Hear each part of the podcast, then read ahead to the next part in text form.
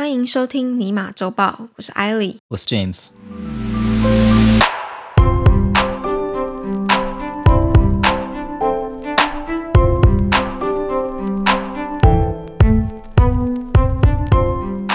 我记得就是以前都会想说，哇，下雪下雪感觉很浪漫，然后是哇，感觉好漂亮哦，一片银白色的，就是很少看到雪的朋友会这样想。尤其是去日本，然后冬天的时候就觉得哇，好漂亮哦。但是自从来 到雪国之后，看到下雪好像没有那么激动了。那是他们没有看过自己的车原本停在 driveway 上面，隔天不见的那种经验，你知道吗？不会找不到车，见吧？但可能会把你的车牌挡住。不只是车牌挡住，是整台车被罩在雪里面。对啦，但我意思说，你一片白大概可以看得到车窗之类的，就是上半身看得到。不不不，有很扯的，有那种只有看到就是看起来好像有车的形状在那里，一个小山，然后你要伸手就去把它捞，对因对，为你不拨开也不行，雪会结冰。它如果真的结冰的时候，你就铲不掉啦。你要趁它是雪的时候把它对铲开。对，因为它如果真的结冰的时候，你就要拿很硬的那个，有点像锥子还是什么、打裂那个雪。凿开。对，你要凿开，对，不然你的手是伸不进那个门把的。先讲哦，而且就是如果突然间很冷的话，门会打不开，啊，因为它会被冻住。嗯，住在台湾的时候都不会想到有这些事情，唯一要担心的就是台风天的时候下雨，雨那个雨水会流到排气管里面而已。对，台湾怕的应该是房子跟着土石流一起滑下来嘛。讲到这个，是因为星期一的时候，奥多差一点创下纪录。下雪的记录，就是星期一的时候，早上还没有到风和日丽，但是感觉天气还行。但是过了中午之后，突然间发现有点不对劲，然后到傍晚的时候，那个雪已经高到你把一只猫丢进去，你会找不到它的高度。那你把三只猫丢进去，可能都找不到。然后我就查了一下，他们说他们是算当日降雪量啊，可是听说这半天就累积了，呃，根据奥多瓦机场的报道是四十六还是四十七公分，然后有一些地区是到五十公分。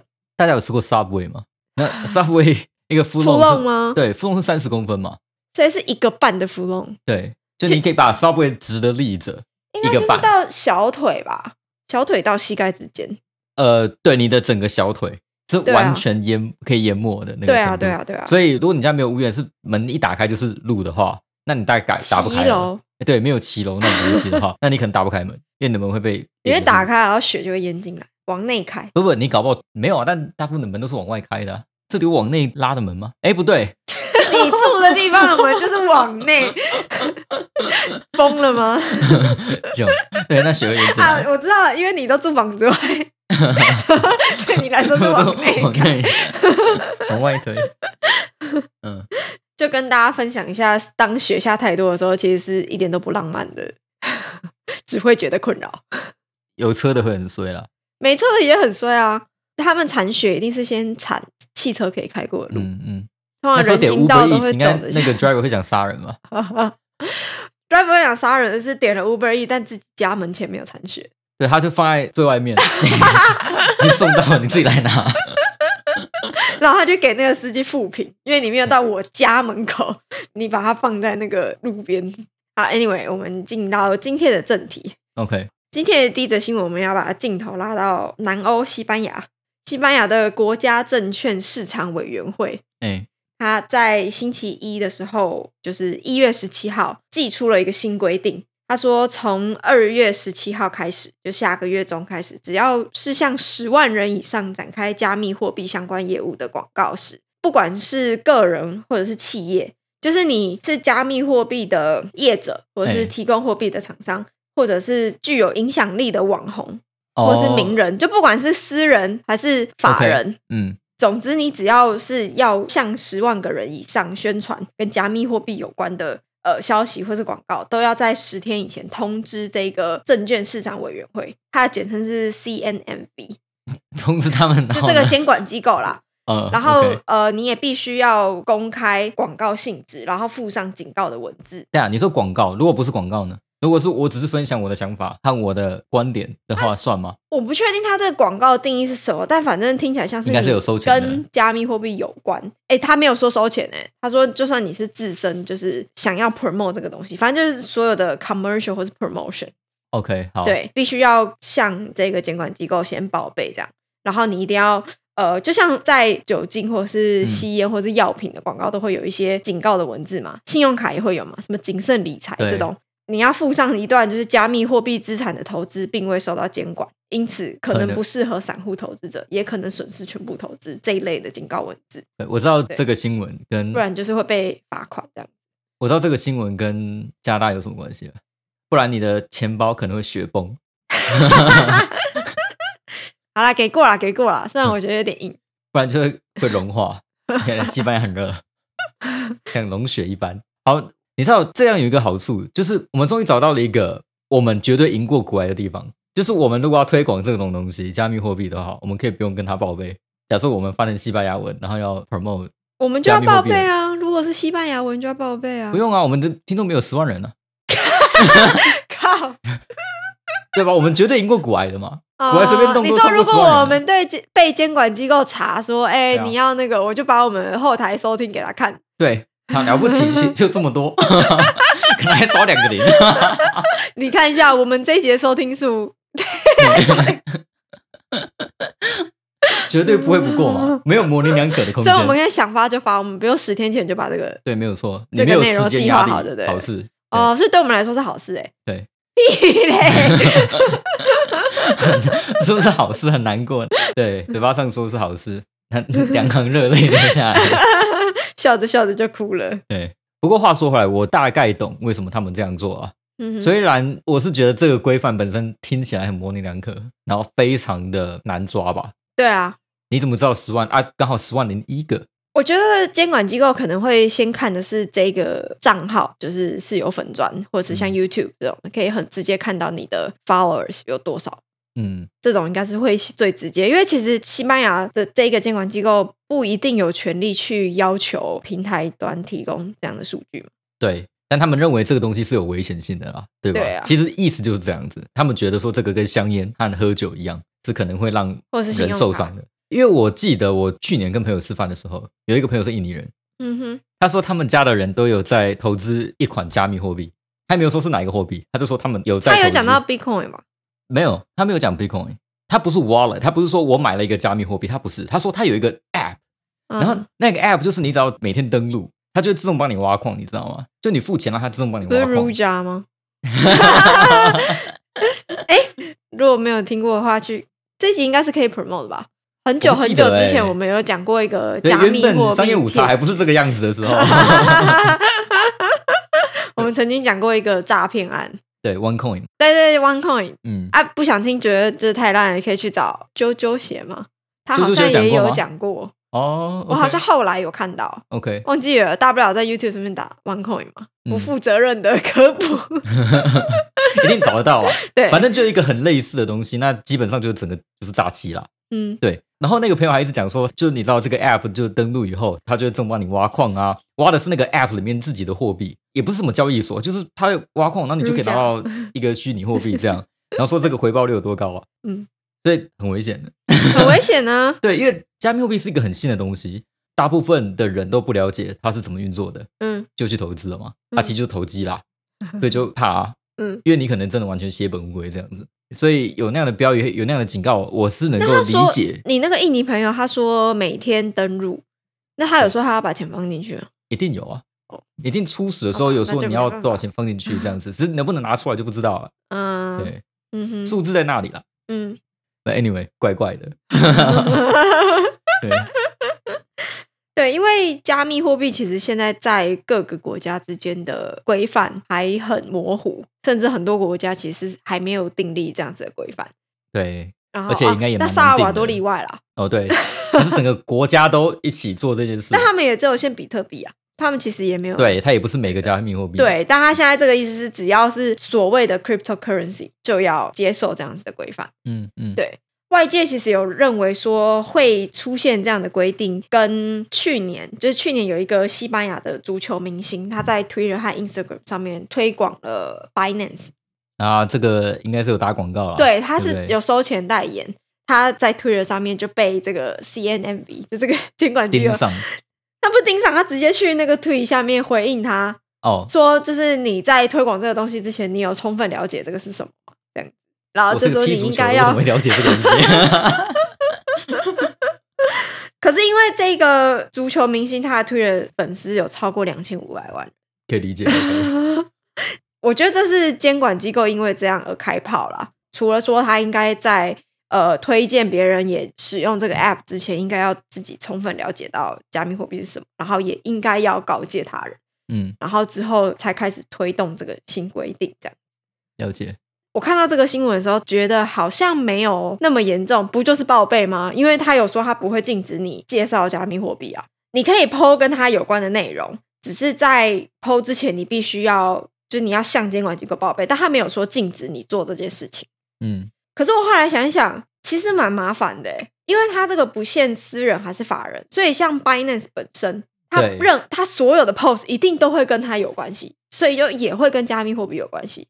在对这样的情况之下，他每一个 post 要发之前，他都要在十天以前应该不会这么笨啊，我觉得监管机构报备。应该是他就把这个人列为看管的那个账户就好了。可是他就说了，你要先告知他们啊。但我你以为是去隔壁跟邻居打个招呼吗？哎、我从现在开始十天都要 PO 哦。不不不不，没有，一定不是这样子的。他当然会知道说是哪个账号，这个一定是那个账户的使用者特别去谈嘛，一定的啦。怎么可能？我每一次要 PO 的时候都都要跟你讲一下，一定是我这个账号把人全部都要 PO 这个东西的，我就叫 Bitcoin Knowledge 或 Bitcoin Info，或是、嗯对就 One Coin，whatever，right？如果有这么多监管机构，怎么可能每一个都放心？他就说，那你反正你就是破每一个东西之前，你一定要先跟我讲。再来说，应该是这一些业者，我不知道他为什么要看这样东西。啊我觉得他应该看这个是要看他呃、就是要给你打一个那个底下有没有标标那个警告标语嗯对啊，那这些人贴的全部都要加警告标语不就好了？我觉得这个没一定没有太困难的事情，除非他每个 post 审核说这个合不合格，我觉得不可能吧？我不知道啊，对啊，所以我不懂，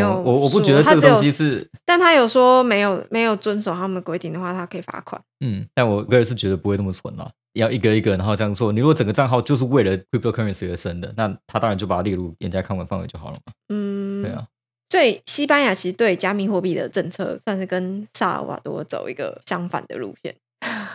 算是西班牙应该算是比较这叫什么比较 responsible 啊。所以你在暗指萨尔瓦多的总统，嗯，要压也不要只压一个比特币嘛。好，反正西班牙这个新的规定要到二月十七号才会开始实行，说不定实行之后会有很多受到很多的抱怨啊，或者是什么其他的效应。如果到时候有相关的新闻的话，我们再后续追踪给大家。嗯，好，下一则哦，这个新闻一看就觉得会是你的菜。第二个新闻是微软在十八号，也就是星期二的时候，超新对，宣布要以六百八十七亿美元和台币大概一点九兆收购游戏大厂动视暴雪 （Activision Blizzard）。这一天终于来了。这真的是超级大的新闻，金对额很大，在两个产业里面也都很大，对，都是那个业界的龙头，算是吧？业界知名。对啊，微，软不用讲嘛龙头啦，对啊，啦但 Activision Blizzard Blizzard 哎，暴对，但以前微软的收购案都没有这么的惊心动魄。Blizzard 最近的新闻也是很多啊，从去年中开始，好的坏的不一定，但是对啊基本上能够上商业午茶，代表你的大小一定有一定的规模嘛，对吧？可以这样讲。我们可以贴啊，只是我们的那个后台管理的那个数量可能又会再少一个零而已。对，多少三个零嘛。这笔收购案预计在二零二三年的会计年度，他有说到交易完成可能会需要十八个月，预计是在明年中完成。那完成之后呢，微软将会超越日本的任天堂，成为腾讯还有 Sony 之后全球收入第三大的游戏公司。哦，OK，然后哦，任天堂近几年蛮狠的，蛮凶的，任天堂？竟然排在全世界第三是吗？对啊，他现在应该是第三。因为他这几年作品都非常非常优秀。就基本上都是他们的吗？啊，Animal Crossing，Animal Crossing 是啊，动物森友会是啊，然后那个马里奥嘛，健身环嘛，嗯，对，然后现在又有一款新的神奇宝贝。哦当然，神奇宝贝大家不知道，宝可梦好吗？宝可梦，神奇宝贝就会被猜出来你的年纪。我是谁？老人。对，七零年代的。这笔收购案同时也创下了微软成立四十六年来金额最高的收购案，而且同时也是游戏业史上最大规模的收购。对，因为我记得我们上周才讲到另外一个收购案，我没记错的诶话，Take Two 跟 Zynga，Zynga，对吧？对，那个时候就讲就说这是最大的，那是多少钱？我记得是一百二十亿嘛，Twelve B 来，哎嘿，好像二一百二十七的样子，一百二十七，然后这个六百八七哦，大五倍、啊，好像是吧？对。那微软在这个收购计划完成之后，它会接收到就是包含 Blizzard 底下的 IP，像是魔兽争霸，然后、嗯呃暗黑破坏神嘛，嗯。然后 Candy Crush 对。这些知名的游戏，然后 Duty，啊，对对对对对对，他们也表示说，在收购完成后，会尽快让旗下的游戏都登录到 Xbox Game Pass，然后加速微软游戏的业务，在个人电脑啊，或者是呃嗯手机，甚至他们的游戏机，对 Xbox，然后还有云端领域嗯，的成长，打造元宇宙。一定要讲到这三个关键字才行。对，好，老师，我是不太管什么元宇宙，但是如果说真的有一个元宇宙的话，微软一定是最接近的那个宇宙的，最接近那个宇宙的它宇宙应该最完整的。对，因为如果真的收购成功，游戏说不定会成为微软继云端伺服器业务就 Azure 嘛、嗯之后另一个强大的成长动能。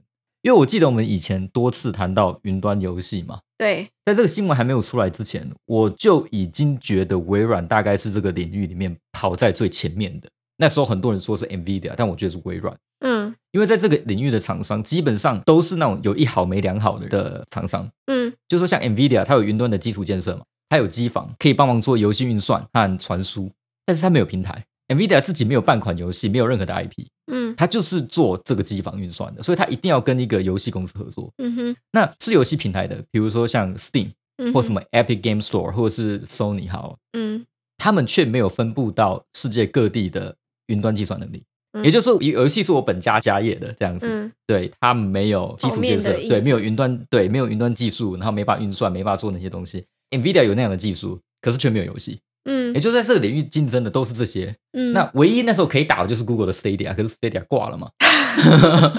那我们也讲过嘛，嗯所以剩下的就是微软。嗯，然后微软有 Xbox，它有嗯平台，对然后它又有自己的游戏，自家的 Halo 和自家的 Minecraft。他这几年收购蛮多小型的工作室，对，现在又开始慢慢的就是抓工作室，抓工作室。我记得之前也有报过，哎，我们有报过吗？就微软之前是买 Bethesda。我们没有特别报道这个新闻，但是我们嗯在别的新闻有讲过，OK，像 Google 的那个 Stadia，然后还有上个礼拜我们在讲的时候也也有提到，反正就是微软是唯一一个两者兼具的啦。嗯它有两样东西，然后 Xbox Game Stores 是一个可以跟 Steam 和 Sony 打对台的商城嘛。